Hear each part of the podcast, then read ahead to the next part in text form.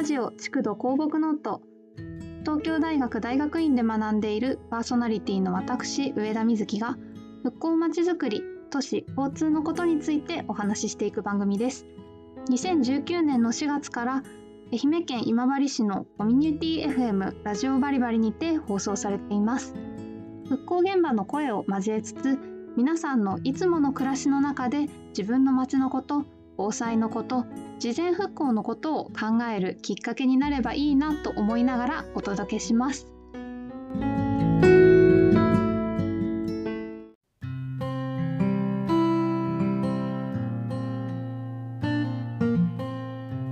今週も築土広木ノート始めていきたいと思います。月ももう半ばということでこの調子でいくとあっという間に1年終わってしまいそうな気がしていますけれども1月最初お正月があって先週末には成人の日があったということで帰省された方も多いのではないかと思います。反対にいつもは今治の外に出ているご親戚の方訪ねていらっしゃったという方も多いかもしれません。こうやって帰省の季節になるとふるさとという意識というのは一体何なのかというようなことが私は気になっています。というのもですね私自身は生まれも育ちも関東で関東近県いくつか転々としているんですけれどもこのラジオでも話した通りその親戚が多く住んでいる土地というかもともとのルーツは福島県なんですね。でえっと、今ちょうど復興のことを研究していることもあって出身はどこですかって聞かれた時に今もともと育った土地のことと合わせて福島にルーツがあってっていうようなことをお話しすることがあります。というかその復興の現場だったりとか研究の現場にいる時はかなりその福島ルーツだっていうことを明確にお話しすることが多いですね。それで、えっと、このふるさと意識っていうのがどういうふうに作られていくのかっていうのが研究されてたりもするんですね。都市の分野だとその災害分野特に復興期の研究なんかではすごく重要になってくるんですが自分がその土地にどれくらい愛着を持っているかというのがもう一度その土地に住みたいと思うかどうかというところを大きく影響してくるというのがあります。あとはですねこの築土放牧ノートでも以前のゲストで森林の研究をしている大学院生の方に来ていただいてお話ししましたけれどもそういった産業の担い手どうやって続けていくかどうやって見つけていくかっていうことを考えた時にもやはりその土地にどれくらい残っているかというのが重要になっています。とは言ってもですねこの愛着だとかふるさとの意識というのは測るのがすごく難しくて例えばですね被災してしまってお家を建て直す必要があるというような状況の方にインタビューのような形でヒアリングの調査をした時にはこの町には愛着があるからっていうようなお話を聞けることがすごく多いんですが一方でその何て言うんですかね数字として出すのは難しいんですよね数字だったりこういった要素が必ずあるからこの町には愛着があるとこの人は思っているっていう判断をするのがすごく難しいようなところがあります。でこの数字にならないということは単純なアンケート調査みたいなものだとなかなか現れてこないのでそうするとやっぱり各市町村で担当の部署の方その行政の担当の方なんかがですねひたすらこうお話を聞いていってその意向を聞きながら復興期の計画を決めるというようなその住宅に関する計画ですねそういうようなことが行われているという背景があります。住宅の移転の問題はすごく重要だというふうに研究の方でも思われていて例えばその都市の分野の人だったりとか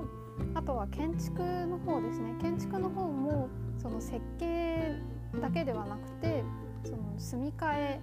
家を住み替えていくことであるとか復興期にどういった意向を持っているかっていうようなことを研究している人たちもいるんですけれども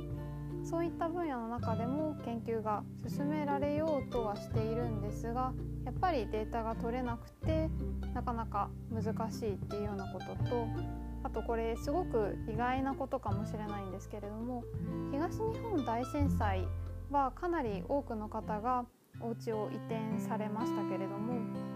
この経緯というんですかねプロセスその一番最初に住んでいた土地から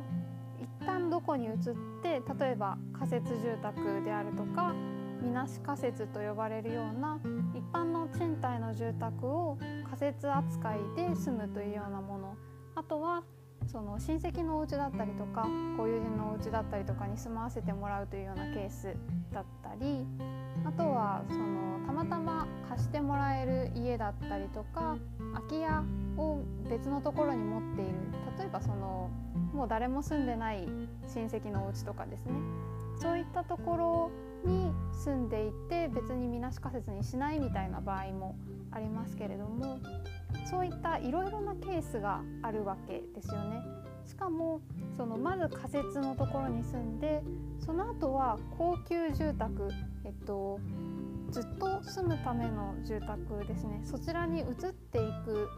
ことになります。この移っていく時にも1回目で決めてもうずっとそこに住むっていう方もいらっしゃいますしいくつか動いて例えばマンションに行って結局一戸建てを買ってみたいな方ももちろんいらっしゃいますよね。で、うんと、このお家を決める時にその自分の人生の中でどのタイミングにいるかっていうのがかなり影響すると思います。例えばそのお子さんがいる方は小学校を卒業するまではこの市町村その学区内から動きたくないっていう方もいらっしゃると思いますしすごく多いんですねお話聞いていると。でもその学校を移るタイミングではその別の場所に住むつもりがあるっていう人ももちろんいらっしゃいますよね。こういったそのじゃあまずどこからどこへ動いたのかで最終的にどこへ行ったのかっていうようなデータっていうのとその間にどうしてそういうふうなプロセスにしたのかっていうような原因理由のデータ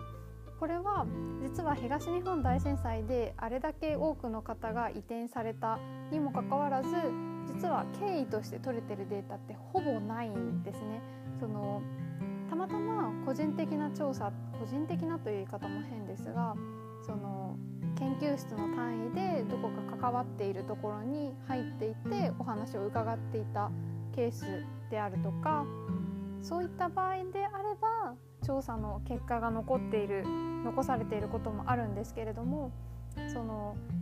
例えば国だとか県だとかそういう単位で全部の経緯が終えている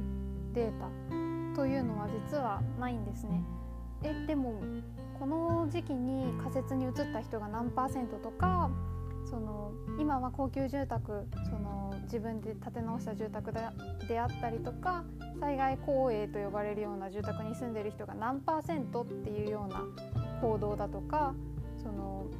リリースっていうんですかねそういうの見たことあるよとお思いの方もいらっしゃると思うんですけれどもあれは時点ごとのデータなんですね。例えば何年後に何パーセントですよみたいなことはもちろん調査しているので分かるんですがそこにたどり着くまでじゃあ例えば一戸建てを買った人はどういう経緯でそこに決めたのかであるとかその市内から市外に移った人と市内にとどまった人との間にはどんな差があるのかどんな例えば家族構成だとかその人生のライフステージっていうんですかねのどういう場面にいたのかっていうような経緯のデータはないんですね。そうすると困ってくるのが例えば新しく災害で被災された方にお家の再建どうしますか？って聞いてもその場で決められることってほぼないですし決めてあることっていうのも全然ないですよね。そこからでも行政としては災害公営住宅をいくつ何人分作ればいいのか何世帯分作ればいいのかっていうことを決めなくてはならないというのがあってそうするとですねその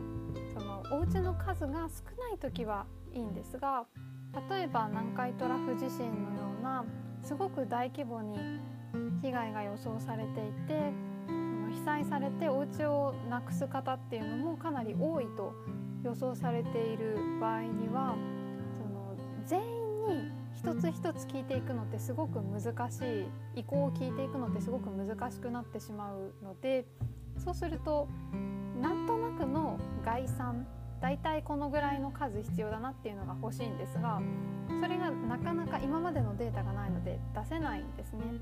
一番最初にこういうつもりでいますっていうふうに例えばここの市に残るつもりでいますって言っていた人がじゃあ最終的には何パーセント残っているのかであるとかそういった調査って本当はすごく大事なことですよね。今までの話は行政側の話ですが住民の方からしてもじゃあみんなはどういうところで迷って決めたんだろうとか決意したタイミングっていつ頃なんだろうっていうようなことすごく気になるところだと思うんですが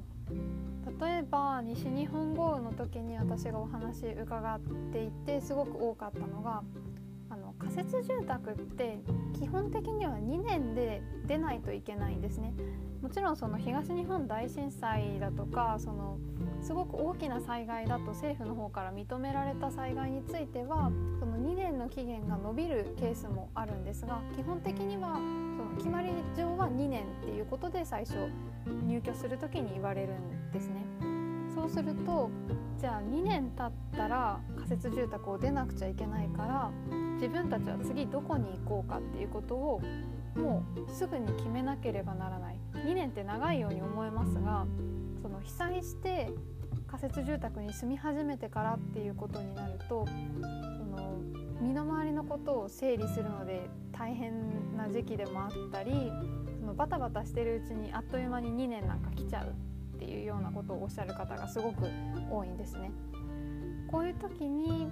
じゃあ今までの人たちっていうのはどういうふうに決めていたのかっていうようなことが少しでも示せるといいなというふうに個人的には思ったりするんですがそれもまだ蓄積が全然なくて皆さんがどういうふうに決めてきたかっていうのまあもちろんそのお家のことってなかなかその個別の例としては聞きづらいし発表しづらいんですよね。そのお金も関わることですし個人的なお家の状況がかなり関わってくるじゃないですか。そうするとやっぱりこう大きなデータビッグデータっていうようなことが言われたりしますけれどもその個人の名前がわからないぐらいのデータとしてこういうケースがありましたっていう形で示せるようになったらいいのかなと思ったりします。結局その自分のもともとの町に残るっていうことを決められた方というのは土地への愛着というのを口にされる方が多いなというふうに感じていますしあとはその周りに住んでいる人たちへの愛着ですね。それも含めて地域,、ね、地域への愛着っていうようなことで表現されていることが多いなというふうに思いますけれども自分にとってのふるさとであるとか愛着のある地域が一体どういうことで決まっているのかっていうのは考えてみるとすごく面白いテーマですしいつか役に立つことがあるのかなというふうに地区土広木ノートではふるさとへの愛着の話から復興期の住宅再建ですごく重要になってくる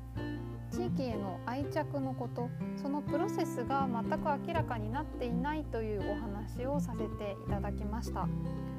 愛着という言葉以上にするのって難しいですけれども都市都市計画が目指しているところというのは住みやすさももちろんですが結局は愛着が持てる街を作るというところになるのかなというふうに思っています。それではまた来週お会いいたしましょう。